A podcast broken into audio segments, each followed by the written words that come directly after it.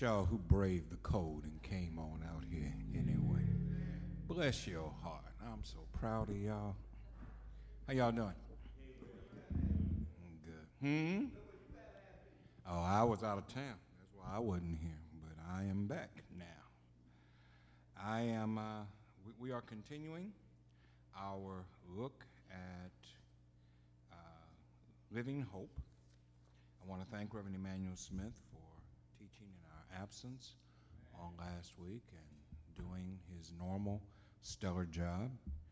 Uh, we started this series, oh, four sessions. This will be session number five, uh, looking at First Peter.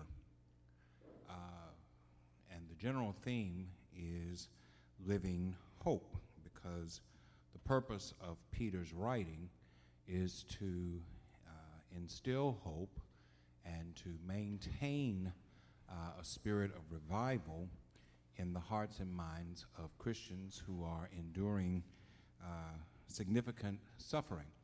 Uh, uh, the early church, at the time that First Peter was written, was undergoing persecution on two different fronts from two different groups. Uh, there was the persecution that was coming from Orthodox Judaism.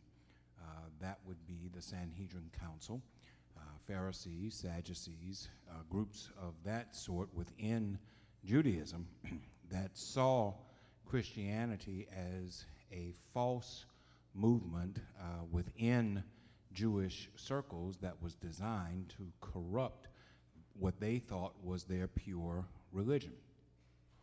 And so they instilled persecution upon the early church from their standpoint. And then there was far more significant persecution that was coming against the church from the Roman Empire. Uh, the Roman government at that time was the most powerful government in the world, most powerful empire in the world. And uh, Emperor Nero uh, decided to unleash his anger, his fury at the church, uh, most historians believe, to cover his own uh, trail of indiscretion, of criminal behavior, of unethical behavior. Uh, Nero wanted to engage in a rebuilding program uh, for Rome. He wanted to rebuild the city uh, at enormous expense. He didn't care what it cost, but he wanted to shape the city in his own image. Uh, he wanted it to have his stamp on it, and the Roman Senate uh, refused. They, they, they, would not support Nero's uh, attempts at uh, this rebuilding effort. And so Nero decided if I can't build it one way, I'll build it another. And he conspired to have significant portions of the city of Rome burned. And uh, the, the logic being if it's burnt, you've got to replace it with something. Uh, and, and this will be my opportunity to put my mark on the city of Rome. Well, uh, when eyes of scrutiny, when eyes of skepticism were turned on Nero, and he feared that it would be discovered what he had done, he did what many good, I shouldn't say most, what many good politicians do, pointing the finger of blame at somebody else. And, and the group that he decided to point fingers of blame at was the church, the, the, the Christian movement. He decided that, that, that he would make the Christians the scapegoat for his unethical, illegal, uh, criminal activity. And so the leaders of the church and Christians themselves were being subjected to terrible uh, persecution on the part of the Roman Empire. Uh, there are uh, written reports of Christians not only being arrested and their property being taken from them, but uh, being put to death and, and, and being put to death in terrible ways. Crucifixion, of, as, as we know, uh, is a terrible way to die, but it wasn't the only terrible way that they died. In, in, in some cases, Christians were dipped in tar and then set on fire, and they were used as human torches uh, in order to light the courtyard of, uh, you know, you know have, you ever, have, you ever, seen a picture of a lynching? Uh, uh, you, you, you ever see how they gather around the dead body that they have lynched still hanging on the tree and they take pictures and they actually celebrate and they, they have a party and they think it's a wonderful thing. You know where they got that idea from? Roman Empire. Because th- this was the kind of persecution that the Roman Empire was inflicting upon Christians. Don't, don't think that, that terrible persecution is a, is a 19th century or 20th century thing. It's been going on for a long, long time. So, in the face of this, many Christians were turning away from Christianity, not because they uh, had a change in belief, but because they had a change in conviction. Uh, they, they, they, they had come to accept Christ as Savior, but they were not willing to make a complete commitment to Christ for fear that that complete commitment might mean suffering and or death. And so part of the reason why Peter writes, uh, and part of the reason why the, uh, the treatise to the Hebrews, uh, what some people call the epistle, but it's not an epistle, it's actually a treatise. One of the reasons why these books were written were to encourage uh, those who were feigning in the faith to keep the faith. And so the, the, the general theme of 1 Peter is very simple it is recognizing that Jesus is our living hope.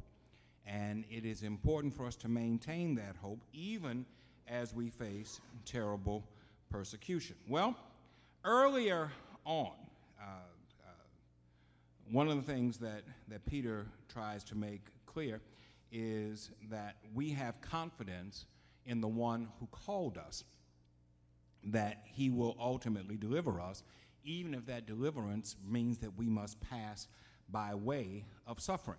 He says that our lives should be characterized by obedience, by holiness, by godly fear, that is, reverence for God or worship, and love for one another.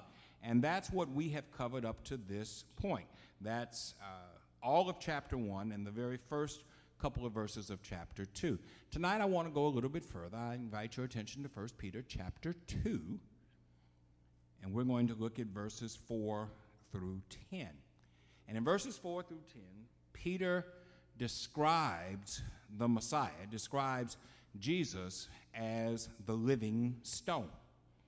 And that's what we want to talk about the living stone. Welcome to the living stone, the source of life. The workman took one look and threw it out. God set it in the place of honor. Present yourselves as building stones for the construction of a sanctuary, vibrant with life, in which you'll serve as holy priests, offering Christ approved lives up to God. The scriptures provide precedent. Look, I'm setting a stone in Zion, a cornerstone in the place of honor. Whoever trusts in this stone as a foundation will never have cause to regret it. To you who trust him, he is a stone to be proud of. But to those who refuse to trust him, the stone the workmen threw out is now the chief foundation stone. For the untrusting, it's a stone to trip over, a boulder blocking the way.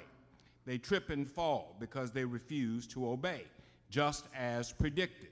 But you are the ones chosen by God, chosen for the high calling of priestly work, chosen to be a holy people God's instrument to do his work and speak out for him, to tell others of the right, I'm sorry, of the night and day difference he made for you from nothing to something, from rejected to accepted. So, in these verses, Peter moves from talking about the individual dimensions of our hope to the corporate dimensions of our hope. What do I mean by that? Individually, all of us are part of the body of Christ. We are the church. We are individual believers in Jesus Christ. And as such, we have responsibilities to God in our individual walk. Before you came in here, you had responsibilities to God. as you leave out of here, you have responsibilities to God. But while you're in here, you're a part of the church corporate. And the church corporate is a little different from the church individual. The church corporate calls upon us to trust one another as we trust in God. And for some of us, that's a hard thing to do. But unless and until we are able to learn how to rely on one another, we will always fail to maximize the potential that Christ has placed within his church. You might be a talented person, but you ain't got all the talent. I, I, I don't care how talented you are. You, you, you, you, you might be able to do several things well, but you can't do everything well. You need help from others in order to maximize. And, and, and, and so, where you are weak, your brother or sister is strong. And the church becomes stronger as we learn how to rely on, on one another. In this area, I'm, I, I'm, I'm weak. I need your help. In that area, I can help you because you seem to have a weakness where that's concerned. That's the whole point behind the church. I know that we're living in a time, and it's been this way for the last 25 or 30 years, where there has been a, a, a gradual falling away from the church. Even those who claim to be uh, Christian, who, who, who, claim to, to be believers, uh, don't want to be associated with the church as an organized body of believers. And, and we were saying at noon, one of the reasons why people say that is because they don't want to be a part of mess. Churches are always filled with mess. I ain't going back to the church because that church is full of mess. You show me a church that ain't got no mess. Help, help me out. Name it. I, will stand here and wait. We'll, we'll be here the rest of the time that we're going to be here. Because there is not a church that does not have some mess in it. Now, somebody's going to say, well then, well, then you're making my argument for me. I don't want to be a part of that because they all got mess. You got mess. So, without being a part of any group, you got your own mess. You woke up a hot mess this morning. You walked out of your house a mess. You made God promises this morning that, that you were going to do better today than you did yesterday. And you couldn't get out the driveway before you started messing up. So, so, so, so, so, so while, while, you're, while, while you're all upset about the mess that exists within the church corporate, what you going to do about the mess that exists within the church individual? You can't stay away from you. You can't run and hide from you. The beautiful thing about our relationship with Jesus is that Jesus helps us cope with our mess. Our mess individual and our mess corporate. And the work to which we have been called ought to be so important that it rises in priority over the messes that would want to keep us away. Yes, there, are problems within every church, but the work is more important than our problems. The work is more important than our shortcomings. The work is more important than our restrictions. The work is more important than anything and everything else. And so Peter turns his attention in chapter 2 away from uh, the church as an individual and talks about the church corporately. How does he do that? In verses 4 through 6, he talks about our relationship being built upon trusting in Christ as the living stone. And then in verses 7 and 8, he talks about the fate of those who don't trust in Christ as the living stone. And then in verses 9 and 10, he talks about the relationship of the trusting with each other, fostered by our relationship with the living stone.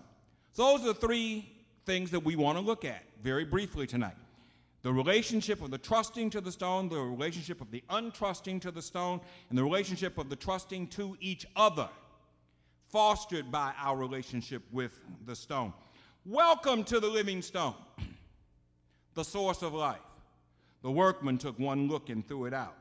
God set it in the place of honor. Present yourselves as building stones for the construction of a sanctuary vibrant with life, in which you'll serve as holy priests, offering Christ approved lives up to God.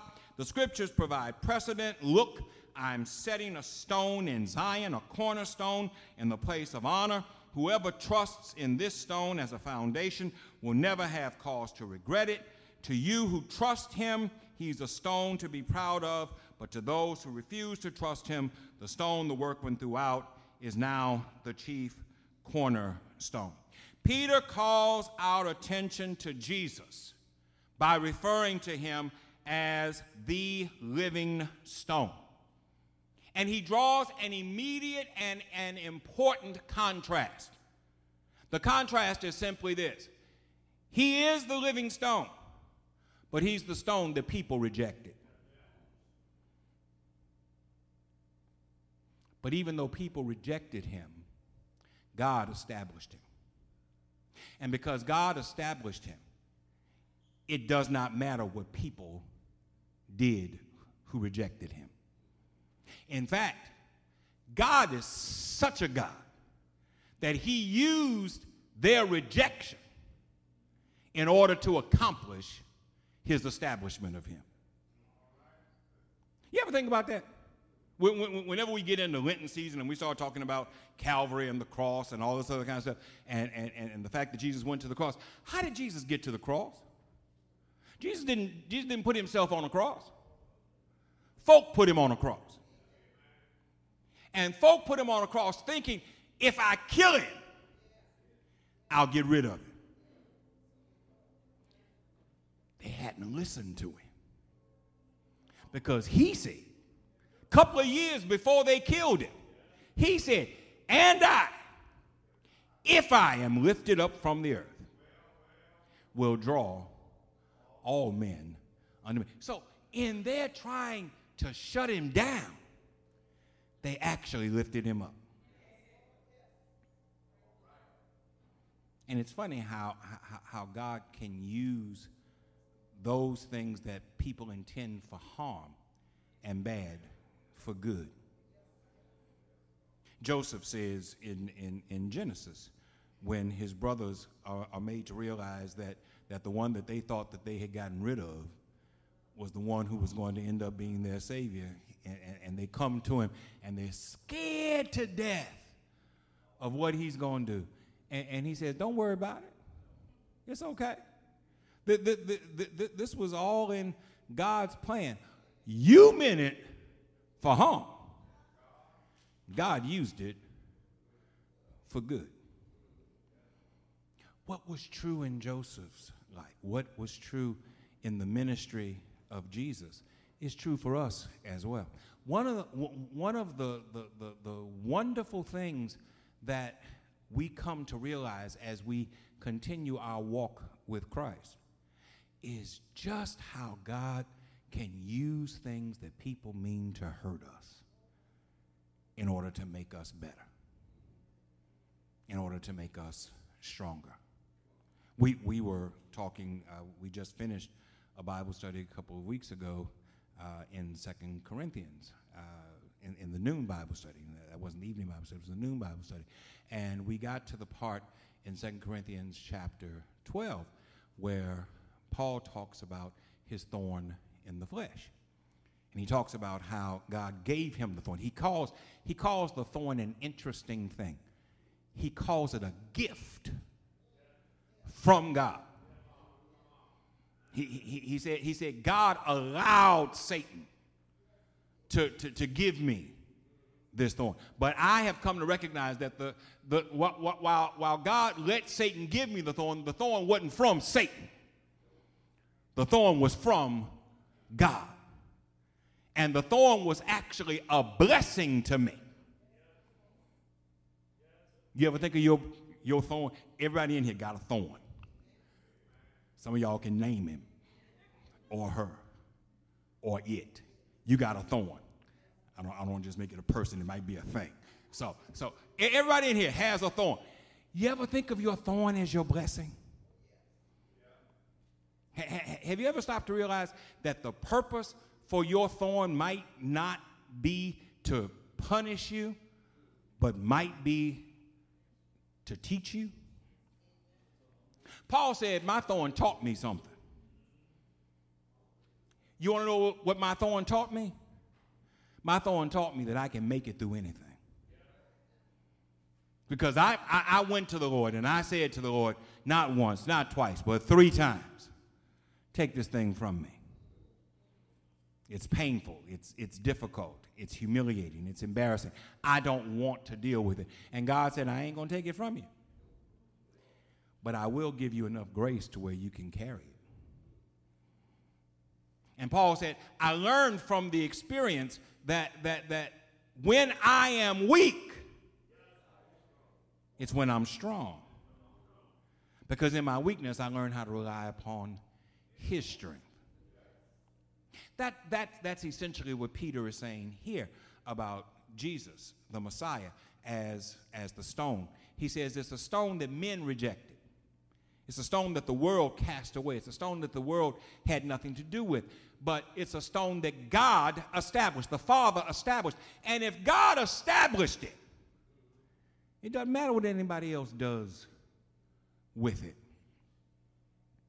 Paul says at some point, if God is for us, who can be against us? So, so, so the first hopeful thing that we see here is that the living stone, the Messiah, was established by the Father. And that establishment supersedes the world's rejection of him. Now, you're going to say, how does that relate to me? How does that help me? It helps you because you're a part of the stone. That's a, read, read, read what the text says. After it says, the workman took one look and threw it out, God set it in the place of honor. It says, present yourselves as building stones for the construction of a sanctuary vibrant with life he draws an immediate connection between Jesus as the living stone and us, the church, as building stones.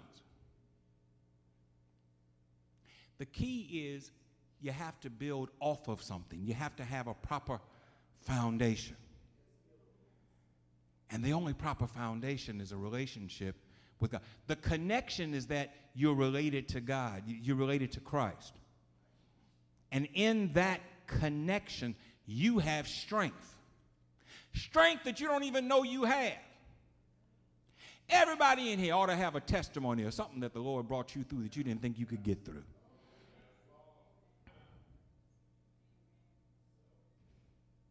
You've said at some point in your life, I can't make it. I don't know how I'm going to make it. I don't think I'm going to make it. And yet, here you are. God has kept you in spite of it all. Yes, sir.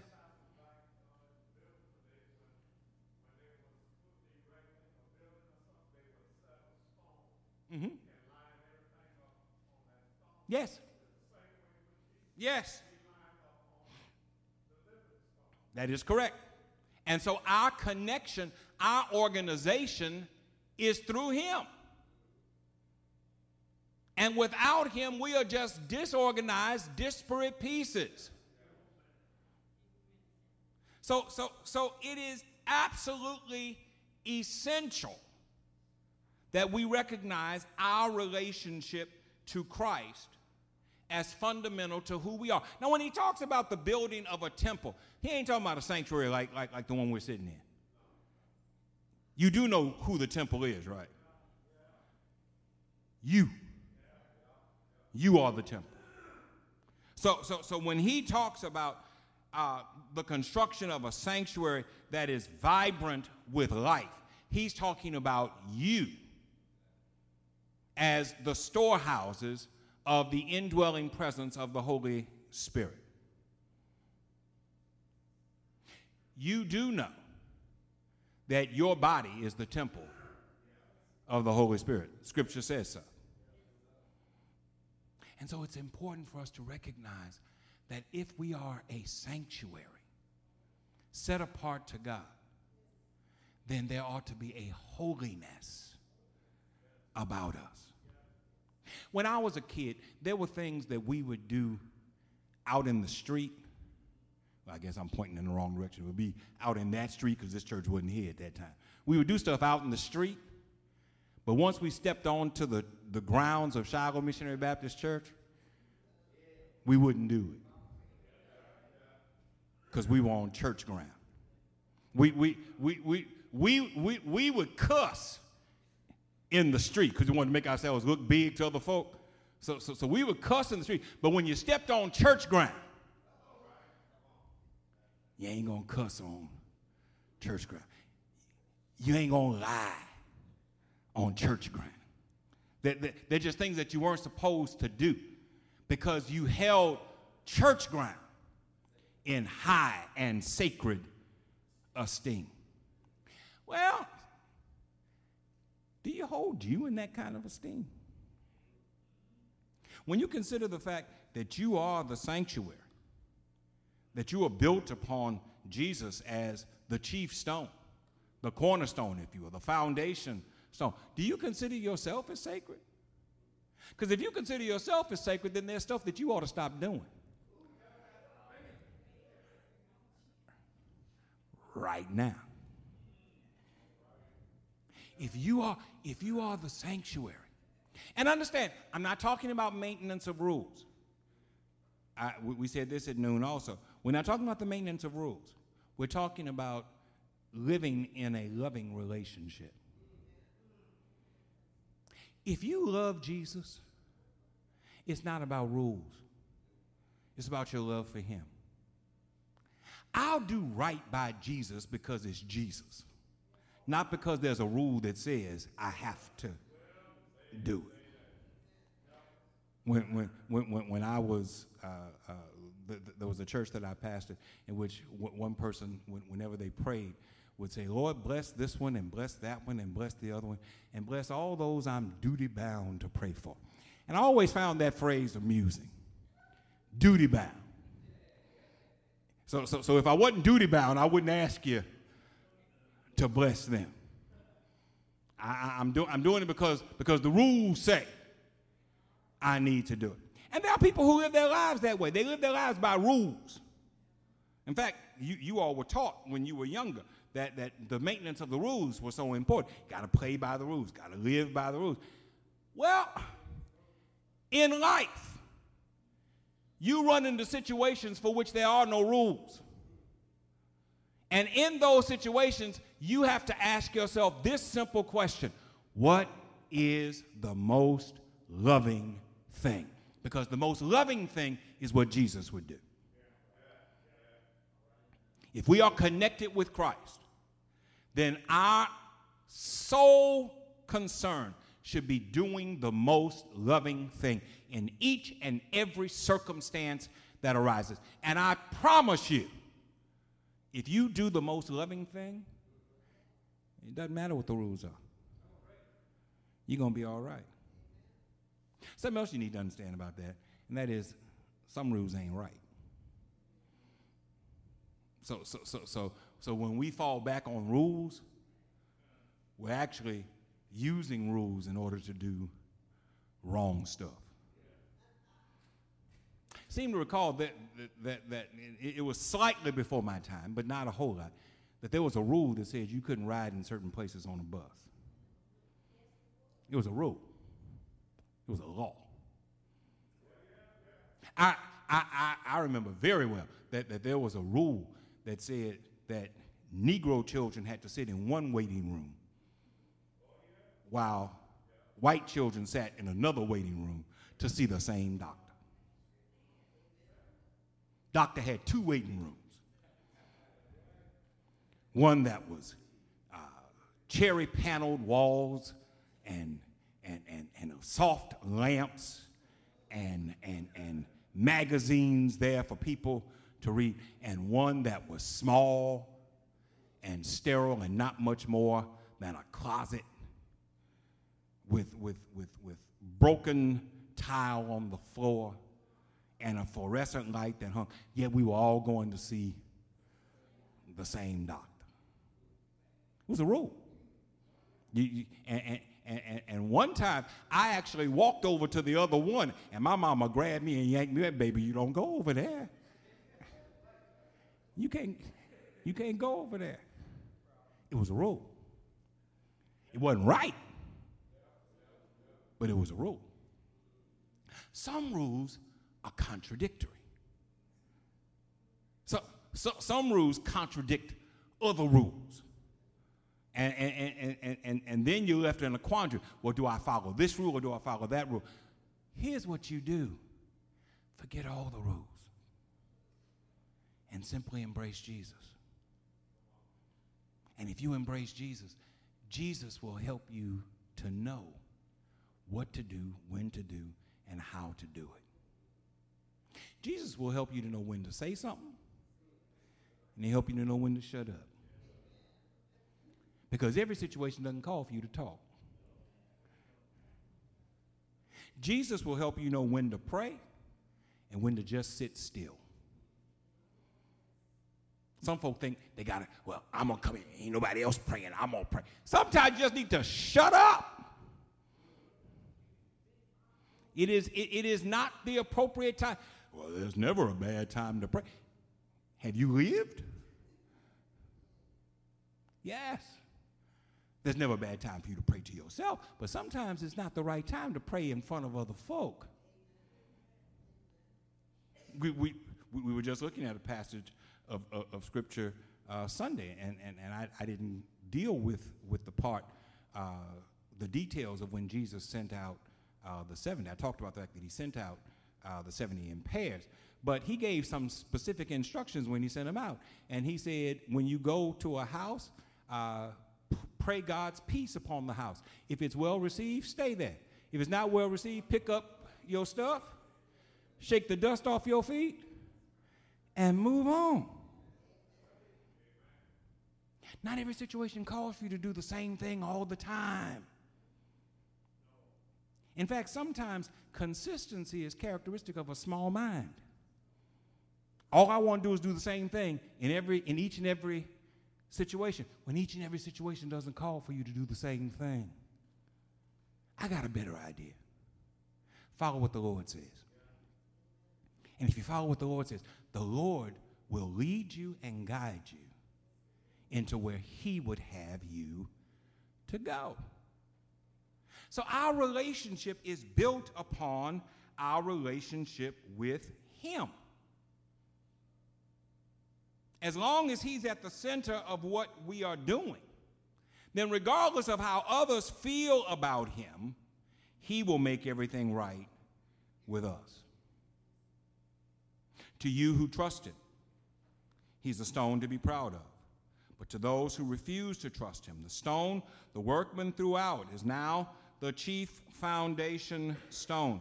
For the untrusting, it's a stone to trip over, a boulder blocking the way. They trip and fall because they refuse to obey, just as predicted. Open your Bibles. You ought to have one with you. If you don't, turn to the Bible on your app, on your cell phone, and find Psalm 118.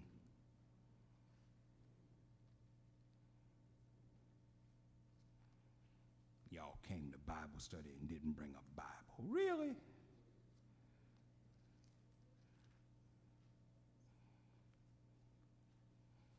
Hear how quiet they got when I brought that up?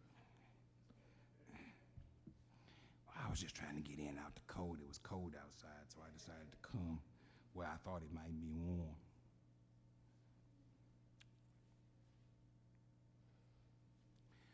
To keep it in, the, the key verse is verse 22. To keep it in, in its context, start with verse 21. Thank you for responding to me. You've truly become my salvation. The stone the masons discarded as flawed is now the capstone. This is God's work. We rub our eyes. We can hardly believe it. This is the very day God acted. Let's celebrate and be festive. Salvation now, God. Salvation now. Oh, yes, God. A free and full life. Turn to Isaiah chapter 8.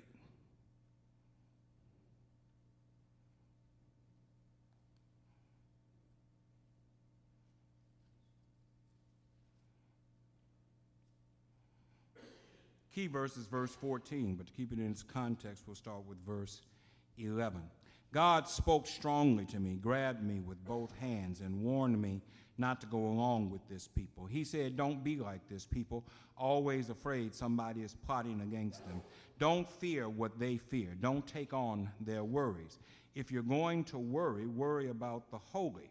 Fear God of the angel armies. The holy can be either a hiding place or a boulder blocking your way.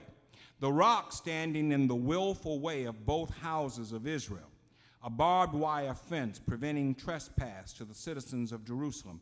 Many of them are going to run into that rock and get their bones broken. God tangled up in that bar, get, I'm sorry, get tangled up in that barbed wire and not get free of it. I call your attention to both these passages of Scripture Psalm 118, verse 22, Isaiah chapter 8, verse 14, because what Peter does here, what the writer of First Peter does here, because I'm not sure that Peter actually wrote First Peter. Uh, what, what, what the writer actually does here is he combines two scriptures, Psalm 118, 22 and Isaiah 14, to talk about the fate of those who have been exposed to the living stone but reject the living stone. He says that for the untrusted, it's a stone to trip over, it's a boulder blocking the way. I want you to think about that. He is not suggesting, and neither does the Old Testament scripture suggest, that the devil is blocking the way but that you are blocking the way because you won't embrace what God has prepared for you. I am, I've gotten to the age now where I can say it almost the way I want to say it.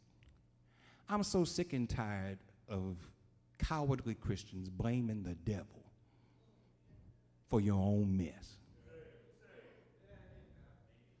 You have done this you have chosen to reject the one who saves you. And then you get mad at the one who saves you, who you rejected, because he won't save you in spite of the fact that you rejected him. Now, if that ain't a convoluted mess, I don't know what is. God has provided a means of salvation for each and every one of us. That means is called Jesus, the Messiah. At the name of Jesus, every knee must bow of things in heaven and things in earth and things under the earth, and every tongue must confess that Christ is the Lord of all to the glory of God the Father. There is but one name under heaven given among men whereby we must be saved. Salvation has been provided for you. But like wayward children, we reject the salvation that God provides and then get mad because God won't save us the way we want to be saved. I'm sorry, God doesn't answer to you. You answer to Him. How can you, in one breath, reject Jesus and in the next breath get mad at God? That's the best you got for me? You, you, you, ain't, you ain't got nothing else for me? I want something else. I want something different.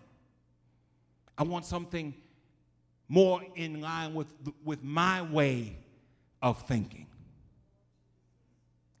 If you are that person, the psalmist in Psalm 118 and Isaiah in Isaiah 8 say that it is your lack of trust, your lack of faith, your lack of willingness to submit to the Messiah that God has provided that causes you to be encumbered, to trip, to stumble, to fall, to be blocked by the very thing that was sent to save you. You do know that not everybody loves Jesus, right? And I ain't talking about the devil and his imps. Y'all, y'all, y'all, y'all put everything on the devil. I'm talking about folk. Folk just like you. Maybe one of y'all sitting in here. Not everybody loves Jesus. How dare you suggest that I don't love Jesus? Okay, well, turn in your Bibles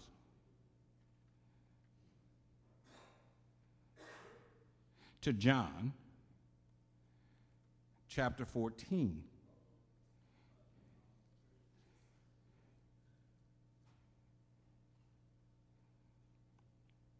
This is Jesus speaking on the night before his crucifixion to his disciples. Verse 21. The person who knows my commandments and keeps them, that's who loves me. And the person who loves me will be loved by my Father, and I will love him and make myself plain to him. Judas, not Iscariot, said, Master, why is it that you're about to make yourself plain to us, but not to the world? Jesus, in responding, because a loveless world is a sightless world. If anyone loves me, he will carefully keep my word, and my Father will love him. We'll move right into the neighborhood. Not loving me means not keeping my words. The message you are hearing isn't mine, it's the message of the Father who sent me. So let's talk about this, this, this, this who loves Jesus and who doesn't. You can, you can claim to love him all you want to with your mouth if you won't keep his command. It doesn't matter what you say. You're a liar. And the truth ain't in you. You're lying. And you ought to be cautious of that because you are estranging yourself from the only means of your salvation. So that it is not the devil again, and, and, and forgive me for, for continuing to, report, to, to, to revert back to the earlier Bible said, but I, I told the folk at noon, y'all keep blaming the devil for stuff. devil ain't got no power, except the power you give him. You should be respectful of the devil, but you should not be fearful of the devil. In fact, the scripture says the devil ought to fear you. James says if you resist the devil, he will flee. Now, now, now flee doesn't mean I'll leave. That, that's more than he'll leave you alone. When, when, when you say somebody fled the scene, that doesn't mean that he just folded up his arms and said, Well, I ain't going to bother you no more. Fled the scene means he ran. James uses very clear language resist the devil he will flee from you. So my question is, why are you worried about the devil? What, what, what's the devil got that you scared of it? If, if he will flee from you, why are you scared of him? Y'all been watching The Exorcist and The Omen and all this other crazy stuff, been reading all these crazy novels that make the devil out to be more than he is. Let me suggest stop reading that junk and read your Bible.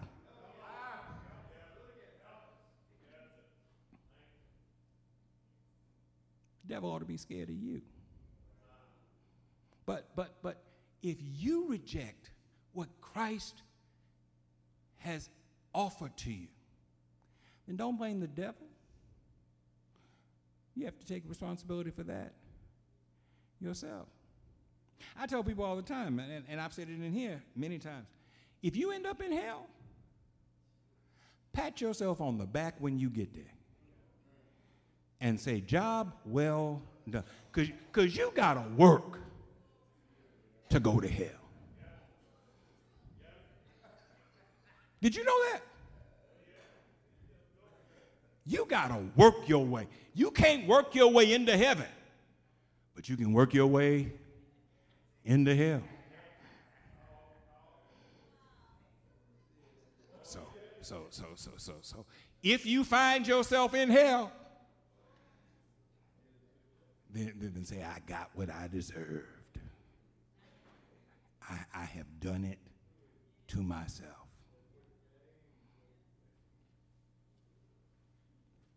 But you are, I'm finished, but you are the ones chosen by God, chosen for the high calling of priestly work, chosen to be holy people, God's instruments to do his work and speak out for him, to tell others of the night and day difference he made for you.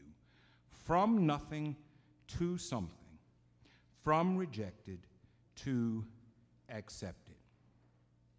Three things I want you to see here, and we're done. First, the emphasis does not fall on individual believers and their individual blessings, but on the corporate body of Christ. You are chosen, you are the ones chosen by God. That's plural, not singular. You are chosen as God's instruments, plural, not singular. So the emphasis is on us as a body. It is incumbent upon us to find ways to continue to keep the body together and growing. And that's on you. It helps if you believe that you are who God says you are. If God says that you are the light of the world, then believe you are the light of the world. If God says you are the salt of the earth, and believe that you are the salt of the earth. Th- those were, were, were phrases that Jesus used.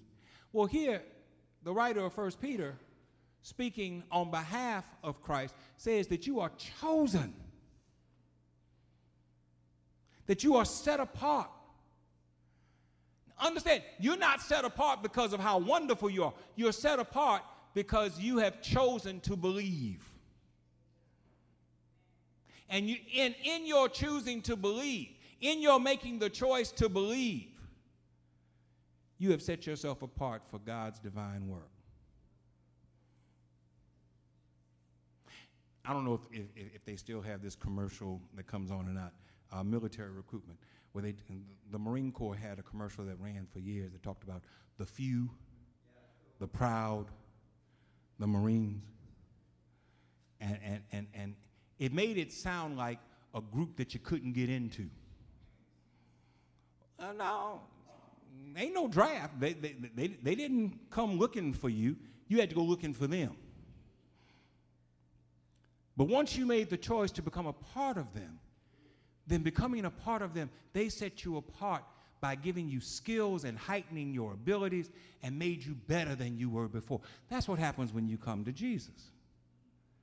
He makes you better with Him than you could ever possibly be without Him. There's some talented people out there in the world who, who do not embrace Jesus as their Savior, and yet they are super talented folk. Imagine how much more talented they would be if they would accept Jesus Christ as their Savior.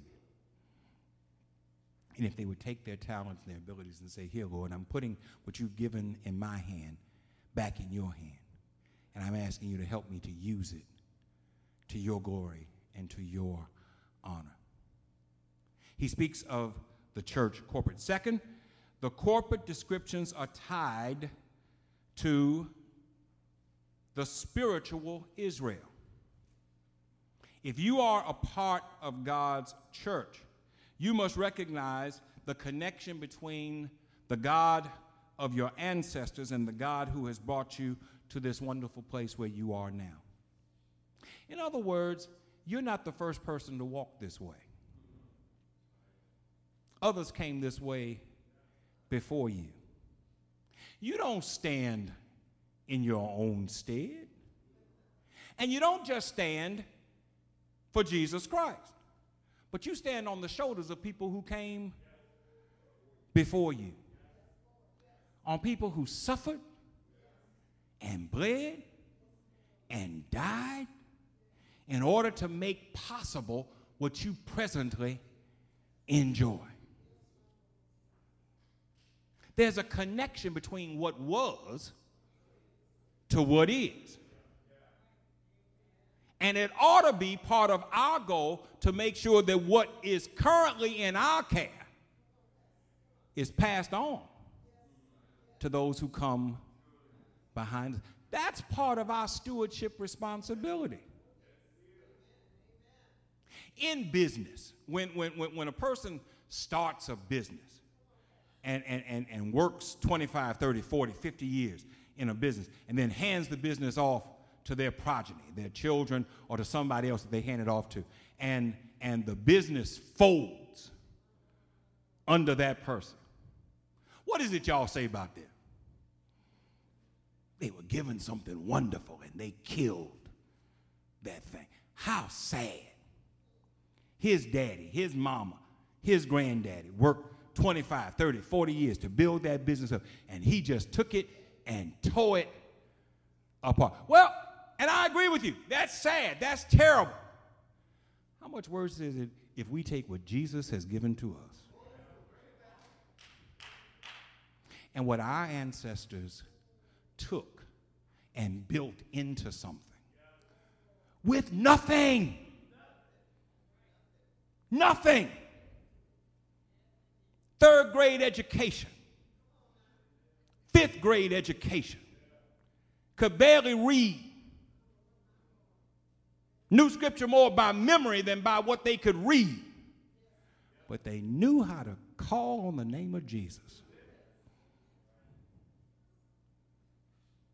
Didn't know what tithing was, had never even heard of the word tithe, but they knew how to put money in church. Mortgages due this month. We gon' we, we got to do something. When I was a boy in this church, when worship was over, I couldn't wait to run down back in that old building. Could, couldn't wait to run down the stairs to the back because in the back they sold ice cream. Hattie Eli made homemade ice cream. And, and, and, and, and a cup of homemade ice cream was a nickel. And my daddy would get mad because I would spill ice cream on his coat on the way home. He said, I bought ice cream at the store yesterday. What you buying ice cream from there for? Because it was better when Miss Eli made it than the ice cream that you got from the store. And you know what happened with, with, with, with the money that they used to sell that ice cream? They coupled that with the money that folk got from selling rags. And they coupled that with the money that folk got from going and picking up bottles. Y'all, y'all know anything about redeeming bottles? Folk, folk, folk go out, not for themselves, for the church. And, and they would gather up these nickels and pennies and quarters, and they pay the mortgage with pennies and nickels and quarters. And you sitting up here working at a job earning 65, 75, $100,000 a year, and you can't give back to the Lord a portion of what He's given to you. Why the church always talking about money? Because you ain't got no ministry without no money. That's why. It's warmer in here than it is out there, ain't it? You know how it got to be that way? The heat's on. Do you know what kept the heat on? It wasn't singing hymns, and it wasn't preaching, and it wasn't prayer. Energy wanted money.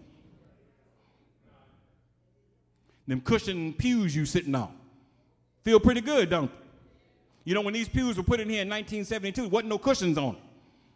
At some point, somebody decided we need to put cushions on them pews. Do, do, do, do you know who paid for that? Money. Somebody decided we're we, we going to pay money in order to do this. And we come in here and act like we can't put nothing in God's church. People who didn't have a high school diploma saw to it that you got a master's degree. And you can't come to church. I ain't got time for all of that. You ought to be ashamed of yourself. It, it, it, would be a shame to take what, what, what, the Lord has given and what others have built upon and we let it fall apart because we don't recognize the value of what God has given to us. Last thing the work of God is transformative. When we recognize that we are chosen and we are set apart and we are called in order to do a holy work, it transforms. And it transforms in three ways. It transforms us internally. We are personally changed. When you accept Christ as your Savior, you are no longer the same person that you were. Paul says, I can do all things through Christ who gives me the strength. So you, you, you are changed internally, and then you are changed interpersonally. That means you're bound to each other. Whether or not you like one another, you still bound to one another. I got a brother and a sister. I didn't like either one of them at points in my life. Always trying to tell me what to do. Always trying to push me around. Always trying to boss me. I didn't like them. And we'd fight. We'd roll around on the floor and we'd punch at each other and scratch at each other and call each other names. And my mama would come in there and she'd yank us apart and she'd say, Y'all brother and sister. Y'all tied to one another. Don't care what you feel about one another. Y'all tied to one another for the rest of your lives. I know you don't like everybody who comes to church with you. That's why y'all look at which pew y'all gonna sit on when y'all come in. Y'all, y'all want to make sure that you don't sit next to somebody that you don't want to sit. That's why y'all put your purses up next to you so that can't nobody get too close to you. But but but but I'm here to tell you, you're bound to one another. You are brother and sister, not by physical blood, but spiritually, you are tied to one. You are changed. You are now tied, bound to one another. So, so you're transformed internally, you're transformed interpersonally, and finally, you're transformed externally because now your priority is no longer you. Your priority is Christ. Jesus said, I must work the work of him who sent me. And what was true for Jesus is true for us. We must work the work of the one who sent us, the one who called us. This same Peter will say later in this book, You were called from darkness to the marvelous light. Well, if he called you, he called you to do something. And part of that doing is changing the world that is around us. The musicians had to go someplace else. Let's stand together. Repeat after me, please. The Lord bless you. The Lord keep you. The Lord make his face shine upon you and give you peace. Amen. Y'all have a good evening.